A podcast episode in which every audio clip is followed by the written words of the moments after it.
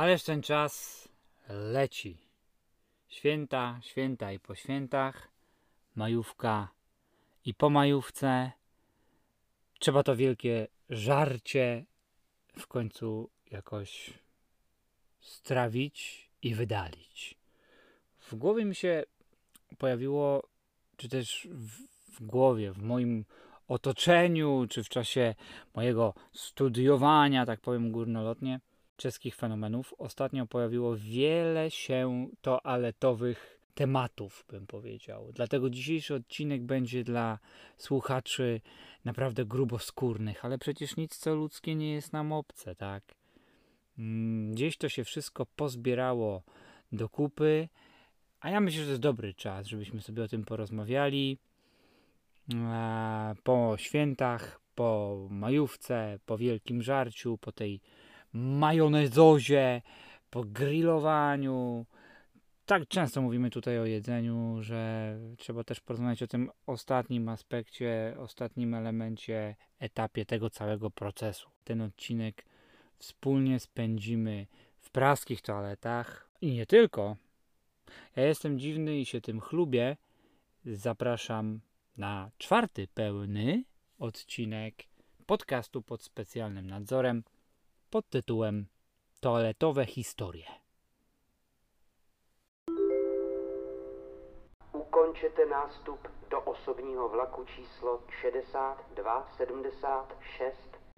Vlak je připraven k odjezdu. Nie wiem, no chyba nie przesadzę, kiedy powiem, że Czesi potrafią o tych kwestiach toaletowych, ogólnie rzecz ujmując, potrafią mówić mniej skrępowanie.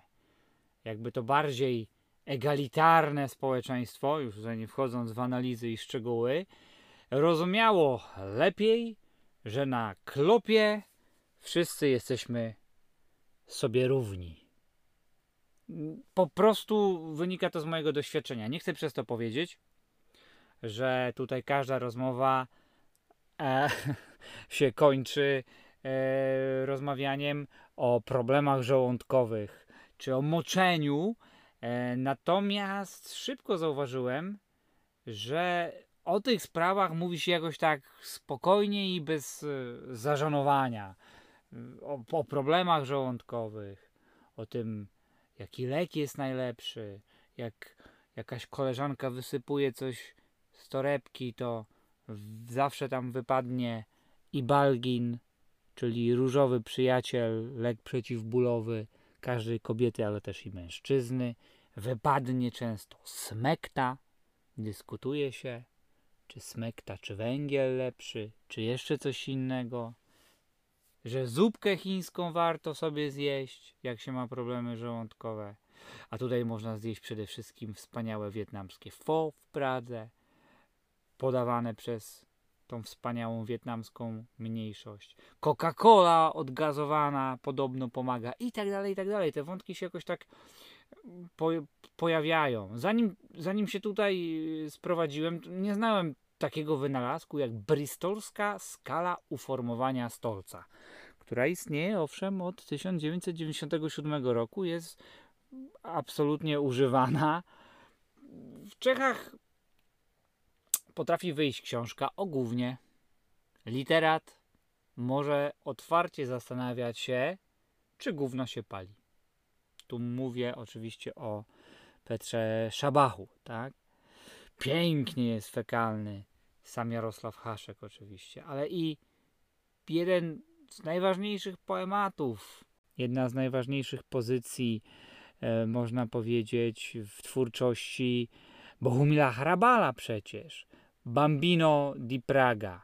Przecież zaczyna się od stępowania w dół do toalety publicznej, tak? No przecież ten poemat, jego główna pieśń zaczyna się dokładnie od słów do toalety publicznej, czy też do wychodka, do szaletu publicznego schodzi się, czy idzie się po schodach w dół.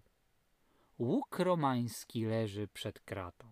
Poziom miasta znacznie się podniósł, wszak całość była kiedyś kilka metrów niżej.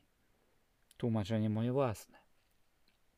I potem ta wspaniała scena, gdzie podejrzewamy, że oczywiście absolutnie autor skupia się przy moczeniu podczas sikania na tym, żeby wepchnąć do wnętrzności kanału zapałkę, taka zabawa. I te piękne słowa, jedne pewnie z najpiękniejszych w literaturze czeskiej. Ilekroć tak sikam, myślę o ludzkości.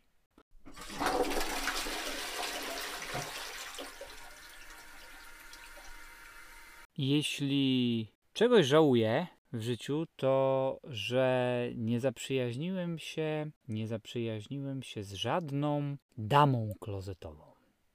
Bowiem wiele się w ogóle zmieniło w praskich szaletach publicznych od czasu wprowadzenia, nazwałbym to automatyzacji. Ciekaw jestem, co by na to powiedział sam Karel Czapek, skoro już tak przykłady literackie podaje na samym początku. Czapek miał wielkie obawy z nowoczesności. Pewnie gdyby o tej automatyzacji toalet miejskich się dowiedział, to by wysmażył jakiś słupek, jak się mówiło na jego felietony do Lidowych Nowin pisane. Ale tego nie przewidział, bo Karel Czapek, jako jeden z ojców w ogóle science fiction, przewidział wiele rzeczy. Na przykład bunt maszyn w swojej sztuce R.U.R. Rossum's Universal Robots, o buncie robotów.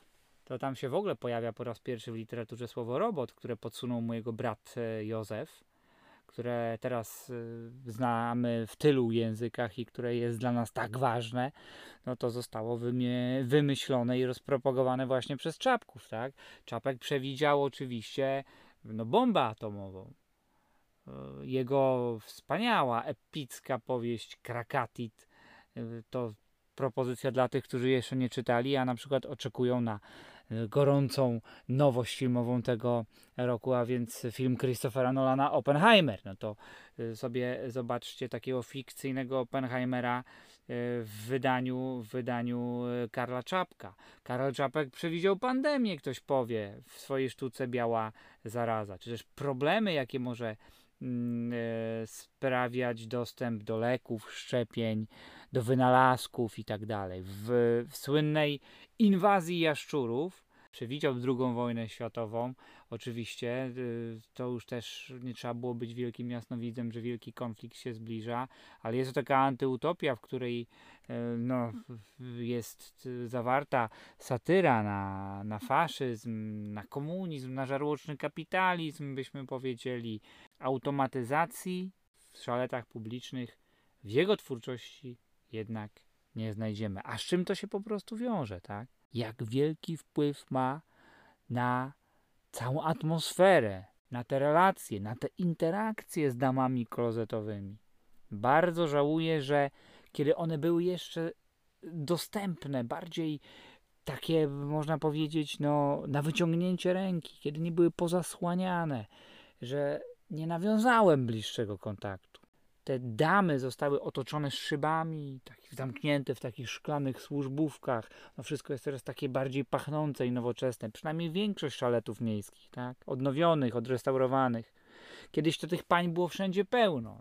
Zbierały przede wszystkim pieniądze, tak? Do porcelanowych talerzyków czy do jakichś miseczek. Wydawały papier. Połajały klientów, tak? Można było z nimi porozmawiać na dworcu głównym, głównym autobusowym w Bratysławie. Mnie spotkała taka sytuacja, gdzie mnie dama klozetowa zapytała, po co idę w ogóle, tak? Na co idę? Na malą czy na welką? Odpowiedziałem wtedy, nie wiedząc, tak? Odpowiedziałem, że jeszcze nie wiem, czy na malą, czy na welką. Chodziło oczywiście o małą potrzebę i dużą potrzebę, tak? Bo duża potrzeba wymagała tego, żeby mi wydała papier toaletowy.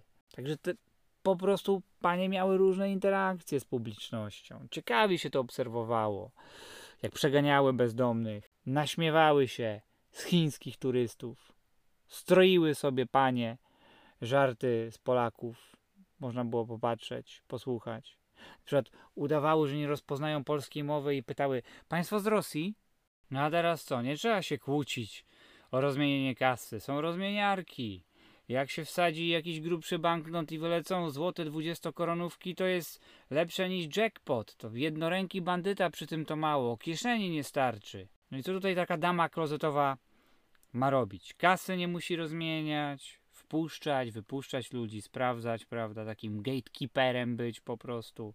Robią to wszystko bramki albo kręciołki. Szklane takie rozsuwane drzwiczki też potrafią być w tych najnowocześniejszych toaletach. To jest szalet publiczny czy Gwiezdne Wojny nagle, prawda? Żołnierze Imperium, szturmowcy już tutaj zresztą są. Jakaś grupka Azjatów wpada na przykład, prawda? No nie mają akurat na sobie białych pancerzy, ale jakieś kolorowe goreteksy chińskie, hydroteksy. No a damy klozetowe sobie ewentualnie mogą poczłapać do służbówki, kawkę sobie zrobić, krzyżówkę rozwiązać. Obstrukcje na 5 liter. Z, a, c, p, a. Zacpa, słowo czeskie. Tutaj uwaga, stosowane jest również do korka komunikacyjnego, tak? Zacpa może być na ulicy, bez problemu. Co jeszcze mogą zrobić? No sztuczne jakieś tam kwiatki poprawić czasami, listki im z kurzu wytrzeć. Bardzo ważna rzecz, poustawiać plastikowe kubeczki pod cieknącymi dozownikami na mydło. No dopiero oczywiście na koniec dnia wszystko wraca do normy, no ktoś musi te wszystkie rewelacje na ścianach i na muszlach posprzątać.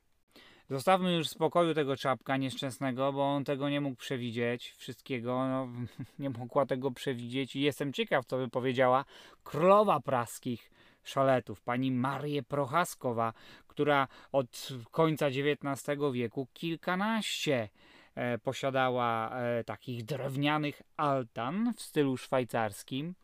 Między innymi pierwszą altanę, pierwszy wychodek, zachodek publiczny na targu węglowym, Uhelnim Truchu. Ja myślę, że tak patrząc na tego Hrabala i ten jego poemat, to faktycznie to jego alter ego stąpa w dół, a potem wychodzi na światło z toalety po schodach właśnie na targu węglowym, bo to wszystko jest w podziemiach i tylko takie dwa eleganckie kominy, wywietrzniki nam mówią, że mamy do czynienia z takim miejscem, ale wcześniej stała tutaj właśnie ta pierwsza altana rodziny Prochaska. No w ogóle pani Maria Prochaskowa jakby zobaczyła, że te jej damy nic nie muszą robić, to pewnie by się nieźle złapała za głowę, a musiały robić bardzo wiele takie panie wtedy. Przede wszystkim musiały się posługiwać językiem czeskim i językiem niemieckim. Pamiętajmy, w jakich jesteśmy czasach, Belle Époque, jeszcze przed I wojną światową. Oprócz tego, że utrzymywały czystość, to jeszcze robiły różne inne rzeczy. Jak jakiś chłopiec przybiegł z płaczem do toalety, że mu się guzik oderwał w czasie kolejnej bitwy między czeskimi i niemieckimi gangami chłopców w jakichś wąskich uliczkach, to bez problemu taka dama przyszyła guziczek i mamusia w domu już nie była zdenerwowana. Jak się wchodziło, to wiedziało się, kogo się tam zastanie. Tam się załatwiało interesy, tam się kwestie matrymonialne też załatwiało. No a jak się szło z jakiegoś flamu, z jakiejś imprezy, z jednego lokalu do drugiego, no to też trzeba było sobie ulżyć, prawda? To, szanowna pani, wyczyści tutaj surducik marynareczkę, też to robiły za opłatą, a ja sobie na chwileczkę odskoczę. No pewnie tutaj zaraz pytanie jeszcze zabrzmiało. Na malą czy na welką, prawda? No w zasadzie nigdzie mi się nie śpieszy. Na welką, w Trocadero, albo w Montmartre, albo w jeszcze innych lokalach poczekają na mnie z tym szampanem. Tak, bo wtedy się tak naprawdę bardzo dużo szampana piło. W niektórych miejscach się tego szampana piło więcej niż piwa. Mówimy tu oczywiście o czasach początku XX wieku. Albo taki Rilke mógł się wyżalić na przykład damie klozetowej. Czemuś, chłopcze, taki smutny? Żeby mamusia znów zmuszała cię do noszenia dziewczęcych ubrań, żebyś udawał swoją zmarłą siostrę? Nie, zachowały się jakieś przekazy, które mówiły o tym, że niektórzy to postulowali, żeby w takich toaletach publicznych u prochasków to były jeszcze jakieś szafki dla stałych klientów, żeby sobie można było coś zostawić, prawda, jakieś części garderoby, no trzeba się przecież czasami przebrać, ktoś sobie chciał ulżyć i akurat się poplamił, prawda, więc no jak tutaj iść na kolejne spotkanie czy kolejną imprezę. Jakie ciekawe rzeczy można było w tych toaletach znaleźć. Na placu Wacława w jednej z toalet ktoś znalazł 6 akcji firmy Unione Italia. Tu jakiś złoty zegareczek damski można było sobie przywłaszczyć. Ale w tych droższych toaletach za 4 krejcary wtedy, w tych wyłożonych terakotą, gdzie były lustra, gdzie były dywany, mogło być całkiem przyjemnie. No to były miejsca spotkań, treffenpunkty, bądźmy szczerzy. Jak ktoś chciał kogoś odwiedzić, a nie wiedział gdzie mieszka, to jeszcze adresownik praski tam miał, prawda? Paczkę jakąś drobną mógł komuś zostawić, no prawie jak paczkomat, tak? Także te damy klozetowe miały swoje znaczenie. Jeszcze się można było im wygadać, jak barmanowi. No to są historie po prostu, ale też i bardzo ciekawa jest historia, tu będzie małe wtrącenie, właśnie tej rodziny Prochaska. Tu scenarzyści wszystkich krajów, łączcie się, bierzcie papier, piszcie i podziękujecie mi później, bo to jest po prostu nic innego jak saga o toaletowych baronach. Pomysłodawcą tego, żeby w Pradze w końcu były jakieś toalety z prawdziwego zdarzenia, chociaż takie się już pojawiały oczywiście i wcześniej, jakieś doły, czy no już w połowie XIX wieku oczywiście były, ale takie, żeby faktycznie to w miarę wyglądało, a to wyglądało bardzo elegancko, takie szwajcarskie domki. Pomysłodawcą była nie pani Maria Prochaskowa, ale jej mąż Bohdan. Ten Bohdan to był przedsiębiorca, taki geolog, poszukiwacz przede wszystkim węgla i minerałów. Od samego początku można powiedzieć, że on lubił się babrać w czarnej materii. Miał jakieś niepowodzenia z tym związane i stwierdził, że zacznie inwestować w kwestie sanitarne. I tak się dogadał z praską gminą na końcu XIX wieku, w 1888 roku, jeśli się nie mylę, i zaczął się proces wystawiania tych kilkunastu toalet. Natomiast okazało się, że sam Bohdan nie jest w stanie tego pociągnąć, ponieważ oszalał. Oszalał z powodu swojego odkrycia, bo w końcu mu się udało, jak twierdził, odkryć nową kombinację metali, złota, platyny, uranu. On to zresztą nazwał Bohdanium. Mania prześladowcza się tutaj pojawiła, że ktoś mu to jego Bohdanium zabierze, tak? On w ogóle pisał na policję różne oświadczenia, skargi, informował, że rodzina Rothschildów na przykład chce mu to zabrać i tak dalej, i tak dalej. No i w końcu skończył w zakładzie dla psychicznie chorych. Uświadamiając sobie już ten swój straszny stan, ja się z tego nie śmieję, to się wydarzyło naprawdę, przepisał wszystkie te toalety publiczne na żonę Marię. I wtedy pojawia się jego brat Augustin. No to jak w telenoweli, brat Bohdana, Augustin, który też się nim opiekował, kiedy już mu było gorzej, stwierdza, no dlaczego ja też nie mogę części tych sraczyków przejąć? Najlepiej wszystkie, prawda? No zresztą kobieta wtedy, na przełomie XIX i XX wieku, prowadząca taki biznes, wieloletni bój Marii Prochaskowej z Augustinem Prochaską o to, żeby jednak uznano tą umowę i to przepisanie za obowiązujące i tak się stało. Wcześniej Marię zaatakowała swoją imienniczkę, Marię Augustinową, żonę Augustina, i wyzwała ją od dziwek. Maria Prochaskowa, fenomen tamtych czasów.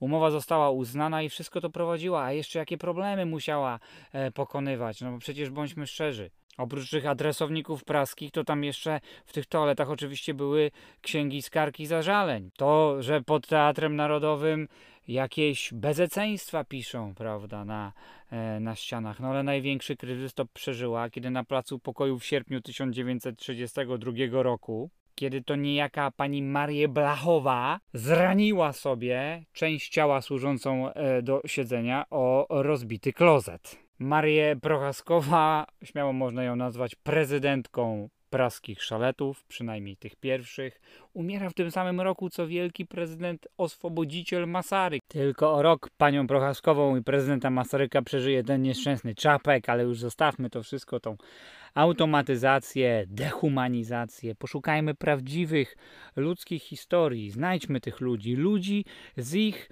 tymi najważniejszymi potrzebami fizjologicznymi. A wiemy doskonale, że te jelitowe potrzeby, te około odbytowe po prostu nie cierpią zwłoki, tak? Więc my już też nie przedłużajmy, nie przeciągajmy, nie przetrzymujmy.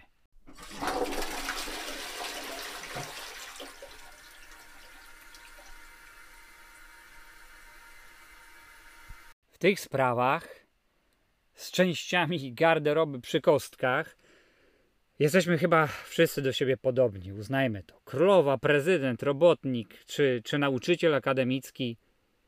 Jeśli ktoś mógłby być patronem praskich toalet, to byłby nim pewnie wykładowca praskiej politechniki. Specjalista od sprężystości i wytrzymałości materiałów, inżynier Radim Servit. I to w zasadzie już przeczy temu, co powiedziałem na początku, że wszyscy jesteśmy sobie równi. Jesteśmy równi i równiejsi, jeśli chodzi o latrynalia, czyli twórczość ludową w toaletach. Napisy na ścianach, jak pięknie je nazwał profesor z Uniwersytetu Kalifornijskiego Alan Dundes. I w zasadzie nie było WC-tu, w którym nie znalazłby się napis Servit je wól. Dochodzimy tutaj do tego słynnego czeskiego woła. Czesi używają tego woła, rzucają nim na lewo, na prawo i w zasadzie tak naprawdę trudno przetłumaczyć dosłownie, o co im w tym momencie chodzi. Wół to jest przecież wykastrowany samiec bydła domowego, z rodziny wołowatych, który był wcześniej od zamierzchłych czasów, średniowiecznych czasów używany do orki sprzężajnej, ale to jest właśnie wykastrowany byk, tak? Czyli w tym momencie, jeśli kumpel do kumpla mówi ty wolę, to w zasadzie nazywa go wykastrowanym bykiem. Ty byku, można by powiedzieć, tak? Ale zajrzymy do internetu i tych polskich tłumaczeń, to naprawdę jest wesoło, bo można znaleźć tłumaczenie od kurwa mać, ja pierdolę, przez cholera jasna, co tam jeszcze było? Kurka wodna chyba. Chłopie, człowieku, tak? W sensie ty wolę, ty człowieku, no gościu. Tak? Brakuje jeszcze motylej nogi i innych określeń. I w zasadzie, śmieję się teraz, ale wszystko by było w tym momencie w jakiś sposób adekwatne. Dlaczego? Używamy tego woła raczej do osób, które znamy. Do babci Czech nie powie ty wolę, chociaż jeśli ma z nią dobre stosunki i sobie coś tam żartują, a może wypiją sobie jakiś kieliszeczek śliwowicy, albo fernetu, albo rumu, to może im to wyjdzie z ust. Ale takiego woła używacie też, kiedy na przykład macie stłuczkę drobną, otarcie samochodu przy supermarkecie. Przeżyłem to na własnej skórze, tak? Można powiedzieć, co robisz, ty wolę, tak? Ale to nie są tylko negatywne sytuacje, to mogą być też sytuacje, w których kogoś chcemy zmobilizować. Bierzemy już ten kufel, czy bierzemy ten kieliszek, a kumpel już mówi, że nie może, a ty mówisz, tak podź wolę, chodź, come on, idziemy do tego. Coś w tym stylu, tak? Masę tutaj różnych sytuacji. Tutaj, jeśli są napisy Servit je wól, to wiadomo, że chodzi o to, żeby stwierdzić, że jest to idiota, jest to debil. Krótko mówiąc, wyrażenie absolutnej dezaprobaty. Inżynier Servit był po prostu na tej sprężystości i wytrzymałości materiałów na Politechnice bardzo wymagający przy egzaminach. I to jest w zasadzie odpowiedź. Nie było podobno toalety, w której ktoś by się tak o nim nie wyraził. Zaczęło się latach 60. na Fakultecie Budownictwa w praskich Dejwicach, a potem ten wirus rozniósł się na całą Pragę i nie tylko. Nikt tak pięknie, kolejne wtrącenie, nie pisał o tej ostatniej fazie trawienia, jak publicysta czeski Jarosław Bołdny, zwany też Jabołdem pieszczotliwie.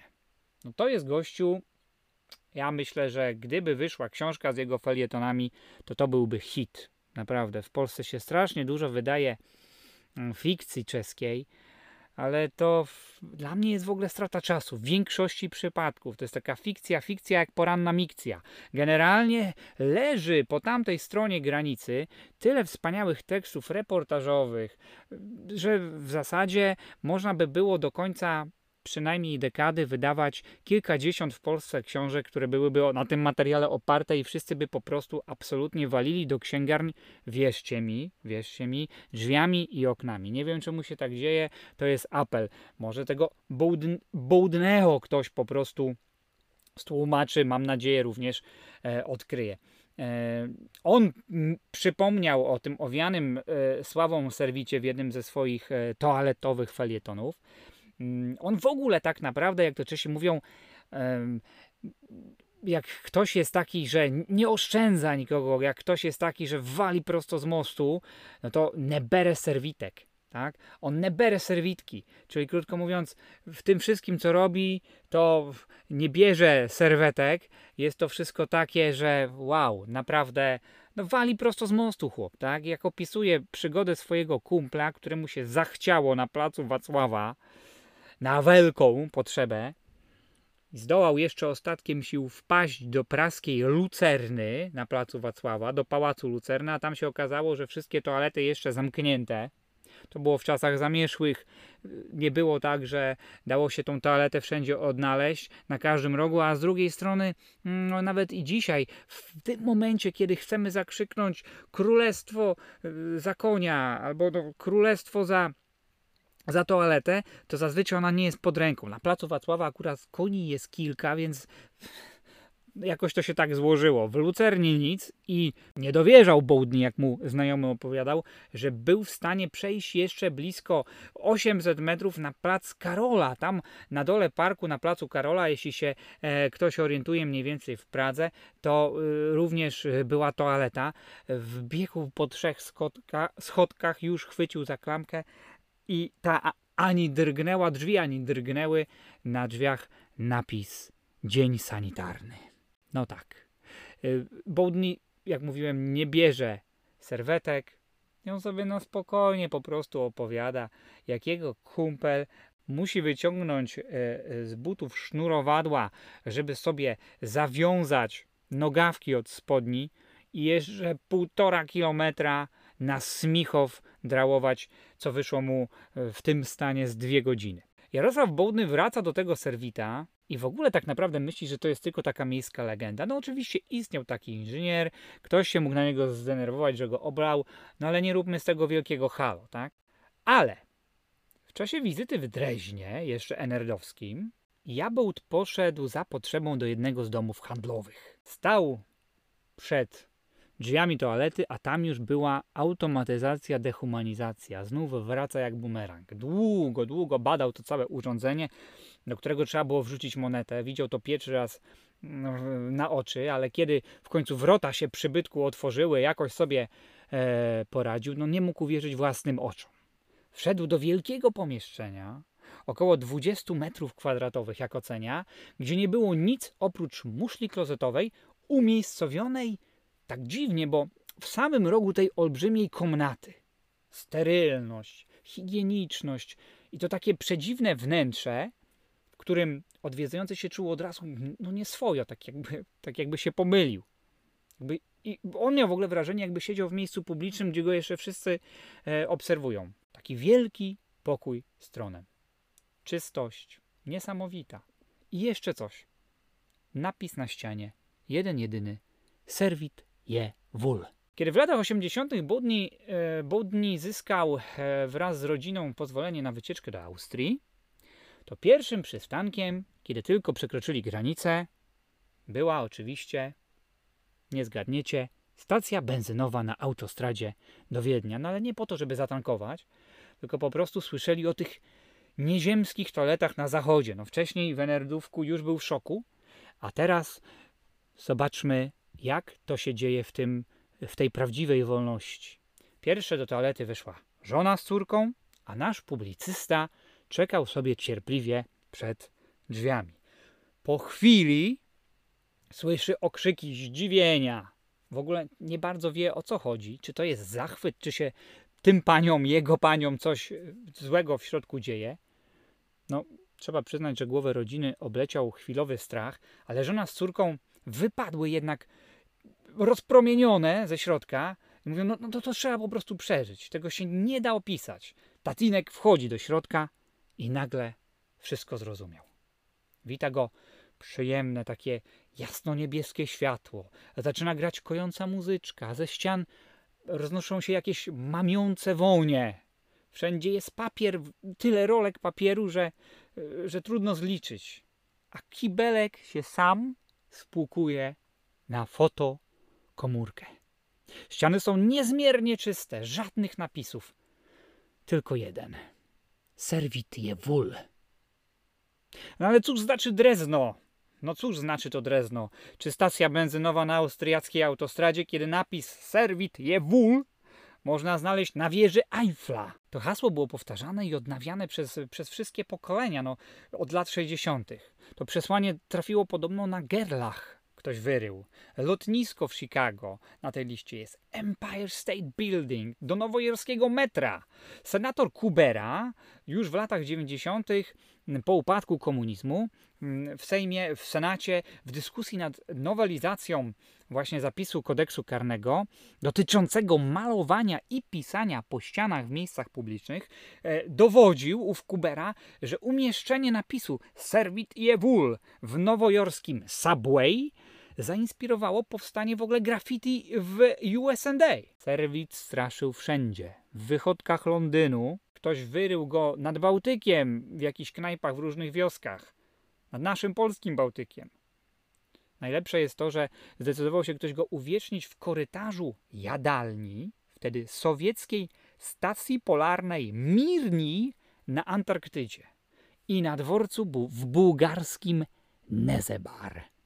Tak, w tym słynnym Nezebar też był Servit. To są wszystko doniesienia o tym, że ten napis ktoś, będąc w tym miejscu, widział na stacji polarnej. Servit dotarł też na dworzec w Mediolanie. A to jest dobre. Do autorstwa napisu przyznał się po latach ksiądz prałat Monsignore Jiří Reinsberg. No tak znany kapłan w środowiskach katolickich, praskich, przez pół wieku pracujący w słynnym kościele tyńskim na rynku staromiejskim, że naprawdę nie dziwię się, że przez tyle lat ukrywał autorstwo napisu Servit je vul na dworcu w Mediolanie. Przy tych wszystkich osiągnięciach Servita napis w toalecie Muzeum Narodowego na placu Wacława wyglądał, trzeba przyznać, dosyć mizernie, ale i tam trafił Servit. Tu mu sekundował ówczesny dyrektor muzeum dr Zazworka. Do Servit je vul ktoś dopisał nie tylko Servit, Zazwor też. Czasami pod tymi napisami pojawiała się odpowiedź. Odpowiadał sam Servit. Servit je vul? Naprawdę nie jestem wołem. Albo Servit przechodził do ataku. Wszyscy jesteście wołami. Podpisano Servit. Jak się musiał czuć ten Servit, kiedy na ścianie toalety ktoś kwestionował czasami jego pozycję. Wybacz, Servicie, są większe woły. Ale szczytem jego sławy i tak będą słynne juwenalia w 1965 roku, kiedy studenci w czasie pochodów skandowali: niech żyje Servit! Wszyscy są wołami!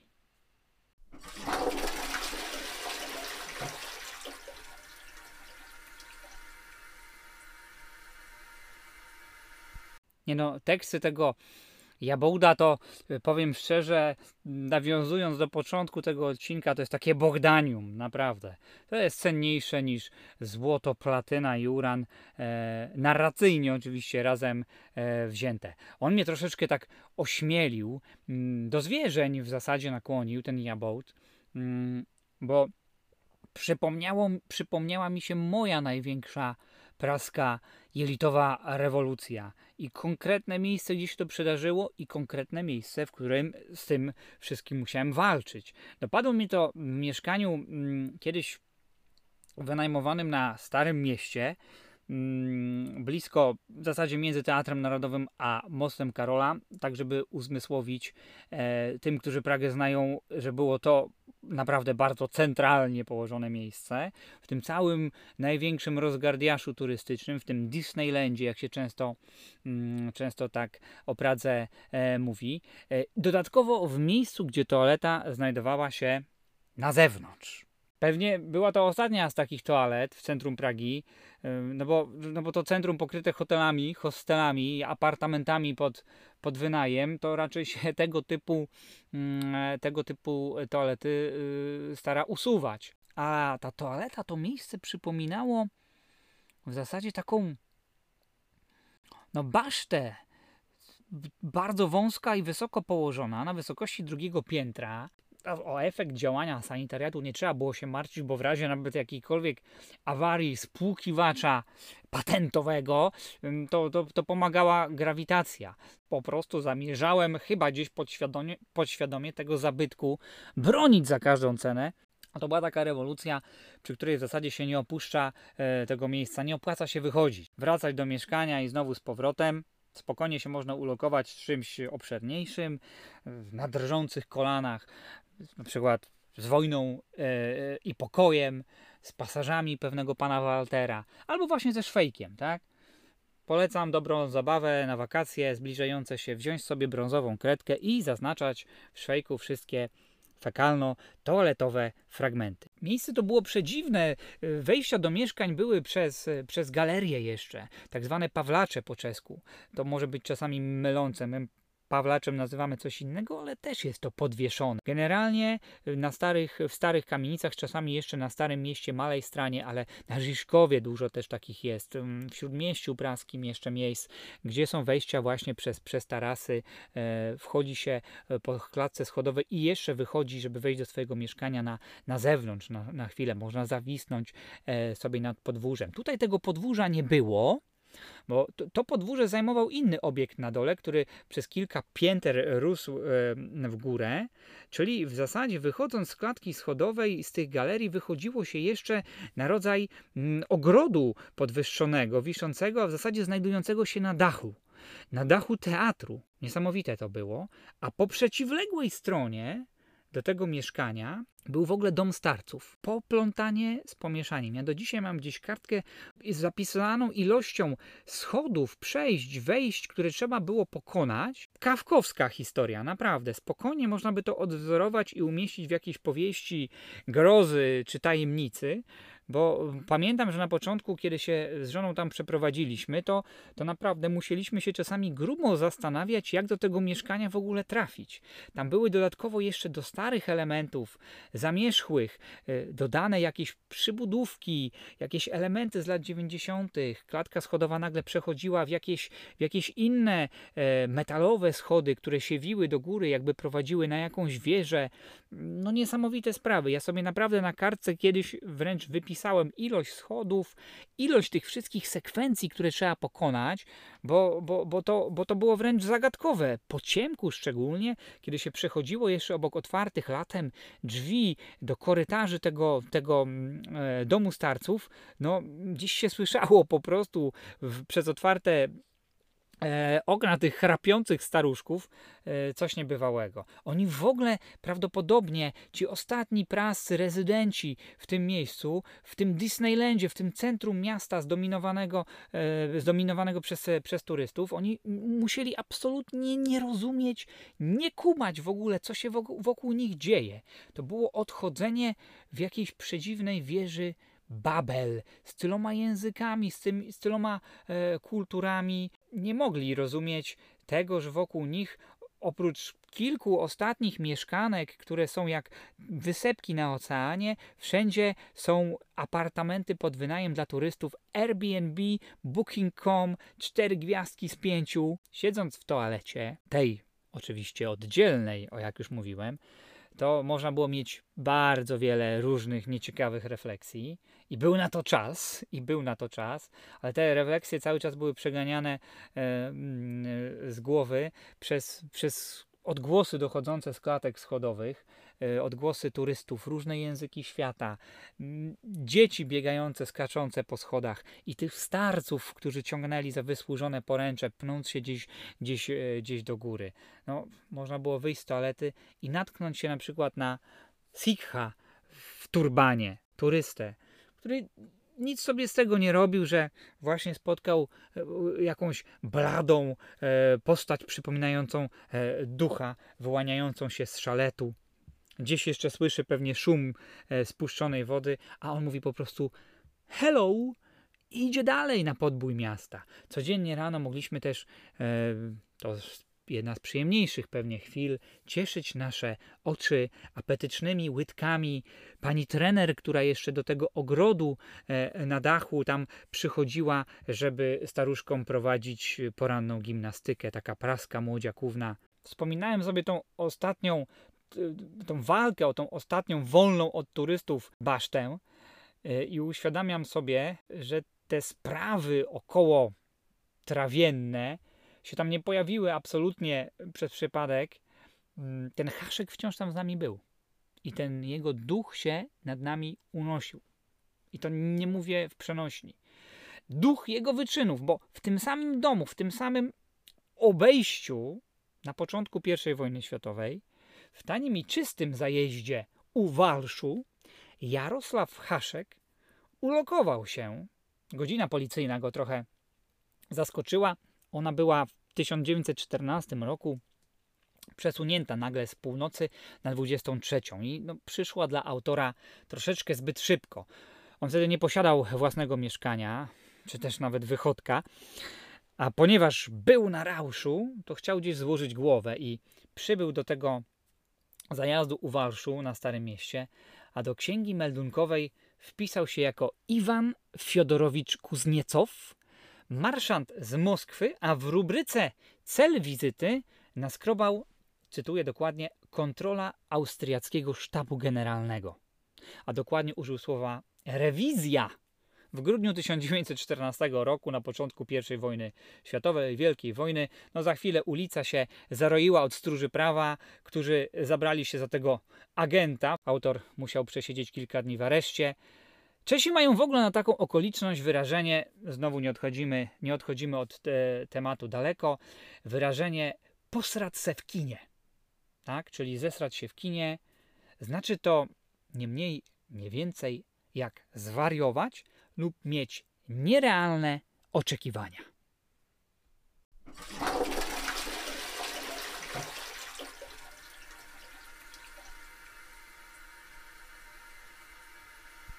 Piękne są toalety praskich kin, szczególnie tych kin historycznych. Poraża swoją bielą toaleta kina Świetozor. Spokojnie ta toaleta mogłaby zagrać u Wesa Andersona lub u Kubricka. Ta toaleta w Shining jest czerwona. Tutaj ta biel, to jest taki czysty ambient. W takich miejscach idiom posrać se w kinie nabiera dosłowności. Ta pielgrzymka po wychodkach, tych starych szczególnie, które już też właśnie często nie istnieją, bo zostały zamienione na te nowe, czystsze. Jest to uczta wizualna, jest to smakowanie światła. Na przykład taka szaro-zielonkawa poświata starej toalety w westybulu metra muzeum, pod Muzeum Narodowym. Tu jak widzę muzeum, to mi się w ogóle zawsze przypomina ten ulubiony żart wszystkich oblejmurków. Facet pyta faceta drugiego na ulicy, którędy do muzeum? Panie, po co panu muzeum? Szczaj pan tutaj. Także w tej toalecie pod muzeum jest dosyć ciemnawo, duszno. Jest tam taka duchota, ale schludnie. Z zepsutych dozowników oczywiście cieknie emulsja. Z jakiejś kabinki dobiegają jakieś straszne dźwięki, jakieś westchnięcie, ale nagle ni z tego, ni z owego staje przed nami jaszczur i mówi ten stwór: szefunciu, dałbyś 20. Orientujemy się, że tym szefunciem jesteśmy my, bo nikogo innego tutaj nie ma. No co? No rodzi się ta poufność. To jest poufność jelitowa. W toalecie dochodzi do tego, że się po prostu rozwalniamy. Przy pisuarach z tą ulgą ramię w ramię odbywa się lgnięcie. W toalecie piwiarni pod wystrzelonym okiem to można się nawet oprzeć, można swoją głowę zmęczoną oprzeć nad sanitariatem. I te kilka uwolnionych pęcherzy obok siebie. Niewiele trzeba. Znowu jakaś barbarzyńska muzyka się zacznie odzywać. Ile przy tym otwartości jest, prawda? W toaletach dworcowych i w metrze to te wszystkie czynności się w ogóle zlewają, tak? Ktoś gdzieś tam stęknie sobie głośniej z kabinki. Tuż obok ktoś przy umywalce tępą maszynką się goli. Ktoś wysypuje do umywalki nagle, prawda, całą zawartość swojego plecaka czy swojej torebki. I grzebie, jakby chciał coś wywróżyć. No, ciężkie jest życie bezdomnych, jeśli chodzi o te sprawy. Bo ci, którzy mają środki na toaletę lub znają jakąś przychylną damę klozetową, no ci się mają jeszcze relatywnie dobrze, okej. Są z niektórych toalet przepędzani, tak jak już mówiłem, prawda? Bo się kojarzą z tym, że wprowadzą tam za wiele rozgardiaszu, zostawią brud, zaczną się myć, zaczną się golić. Są oczywiście zresztą też wszędzie praktycznie informacje o tym, że to mycie jest zabronione. No a reszta to co im pozostaje? WC pod chmurką. Jak jakiś ostry ból przeszyje bebechy, w wąskich traktach, pasażach staromiejskich na przykład, to widziałem na własne oczy, no to tylko te mniej uczęszczane zaułki się przychodzą z pomocą. No to się w zasadzie nic od średniowiecza nie zmieniło. Ludzie też na Starym Mieście, wszędzie zresztą po prostu w tych bocznych uliczkach wydalali, tak? Nie dość, że wylewali pomyje i wszystkie nieczystości z domów, z okien, przez drzwi i tak dalej, no to gdzie mieli robić? Były jakieś suche wychodki, jakieś pierwsze latryny, doły i tak dalej, ale w większości działo się to w tych, jak się o nich wtedy mówiło, mezirki chnisoteczne, no powiedzielibyśmy wręcz przestrzenie ropne. No to wszystko się chyba dzieje wciąż tak samo. W tych wąskich pasażach, których nie znają turyści, albo jeśli tam gdzieś się po prostu zaplączą, no to tylko czysto przez przypadek. Na nie mówił słynny Egon Erwin Kisz właśnie, że są to Nichtstrasse, czyli nie ulice.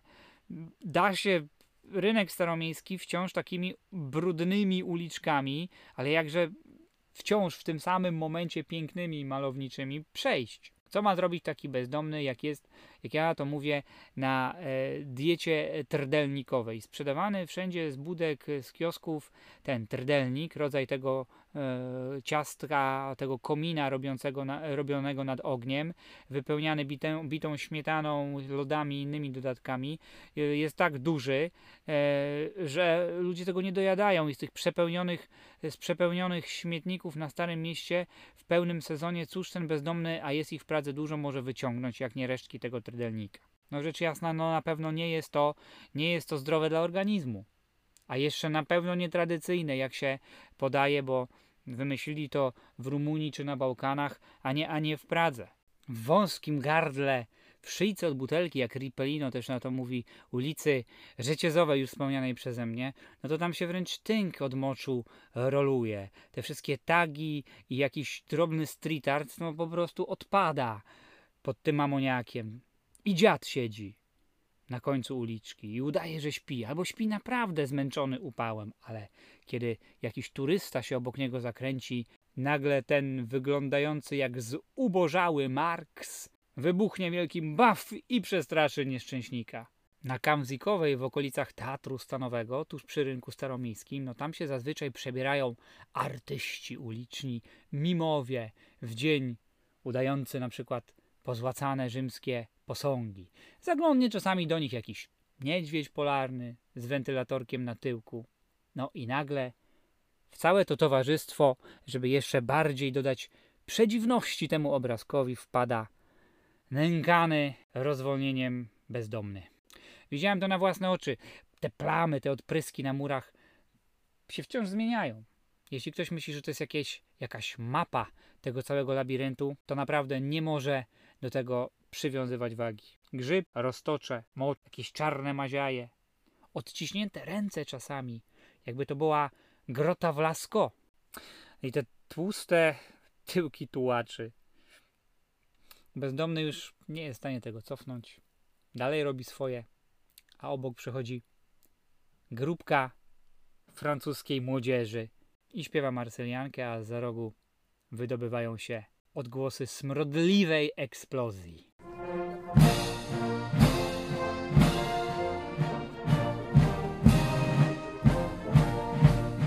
Co wybrać na gorący wieczór? Latrynalia w katakumbach wychodków w rigrowych sadach, gdzie możemy sobie się rozsiąść na piwko. Tagów jest tam tyle różnych i napisów, że nie wiadomo, który wybrać na motto dnia. Wąskie szachty zazwyczaj tam były, takie ziejące detergentami, amoniakiem. Albo dla kogoś, kto chce bardziej eleganckich warunków, no to altana wyłożona miękkusieńkim linoleum na płaskowyżu letna.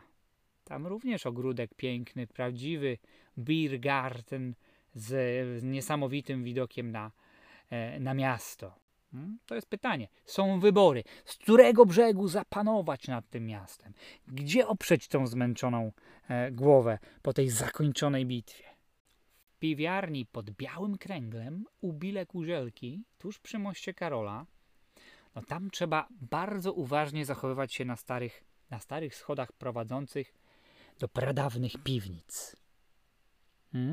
Najczęściej jest tak, że do tej piwnicy się schodzi jeszcze rzeźkim krokiem, bardzo luźno, ale już po kilku piwach wspaniałych w tym miejscu widziałem nieraz, jak zmęczeni tym posiedzeniem goście trzymają się uporczywie poręczy.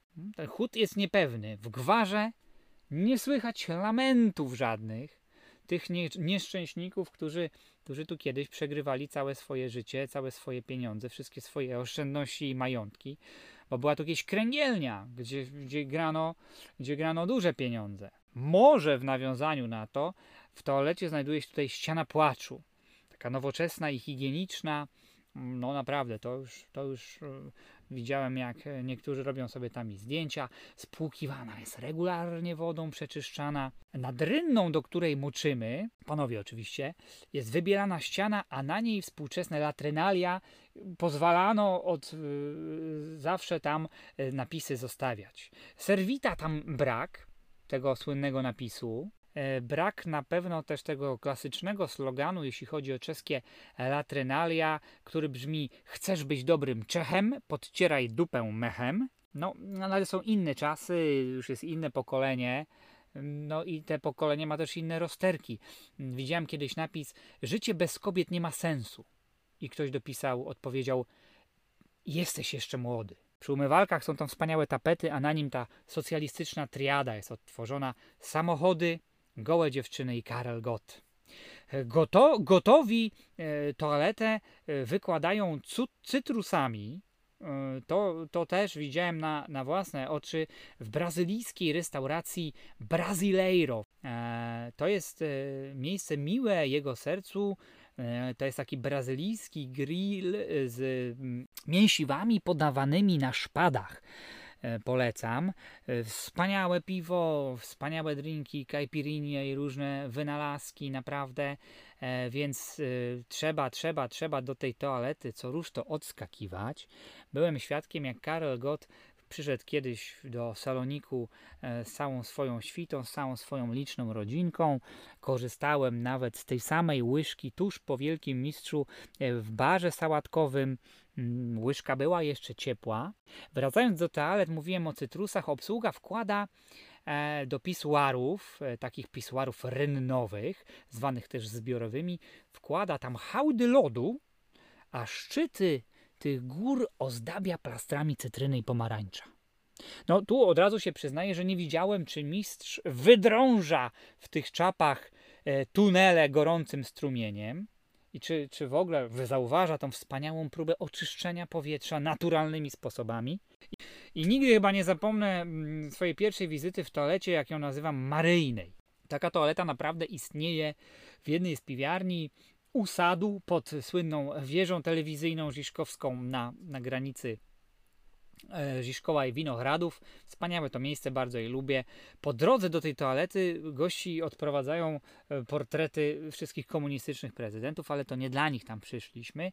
Po otworzeniu drzwi do toalety śmiało je można od razu zamknąć i uznać, że to po prostu jakaś pomyłka, ale nad pisuarami wiszą Madonny, stare Madonny w ozdobnych ramach. Religijne obrazy, jakie można było kiedyś znaleźć i do dziś można znaleźć na wsiach. Gdyby ktoś odwrócił swój spłoszony wzrok i spojrzał pod siebie, to zobaczyć może często na dnie pisuaru nie tą zapałkę, ale plastikową bramkę i piłeczkę.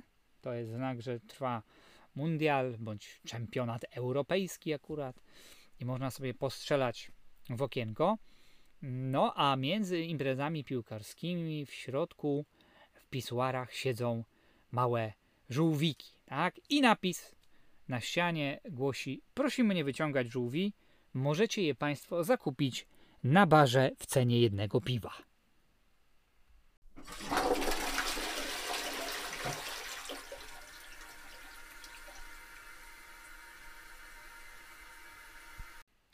Ktoś mógłby powiedzieć, że mam toaletową obsesję, ale od razu zrzucam z siebie te przypuszczenia i mówię wprost, byli więksi niż ja.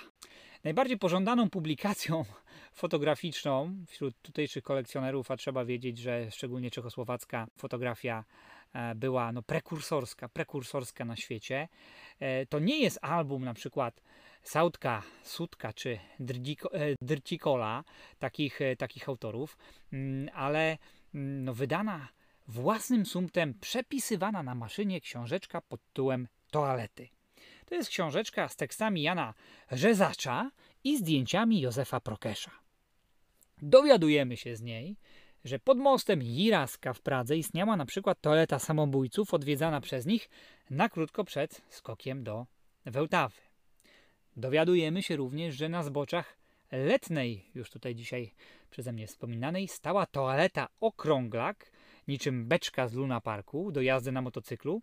Była ona kolebką teleskopowego mężczyzny, który za pomocą bardzo długiej szyi podglądał kochanków w okolicznych krzakach, oddając się oczywiście dodatkowo przyjemnościom wydalania. W końcu w najbardziej zatłoczonym wychodku na samym środku placu Wacława poznajemy w tej książce niejakiego Petra Szwaka, który odskoczył sobie tutaj na moment przymuszony potrzebą, choć w domu posiada swoją własną toaletę wzorowaną na konfesjonale papieskim z Watykanu. A czytelnika, jeśli dotrze w ogóle do tej publikacji bardzo rzadkiej, wita wymyślony cytat z Gustawa Flauberta, który śmiało mógłby trafić na listę latrynaliów wiecznych, latrynaliów po prostu evergreenowych. Trzeba wypić oceany, a potem je wysikać.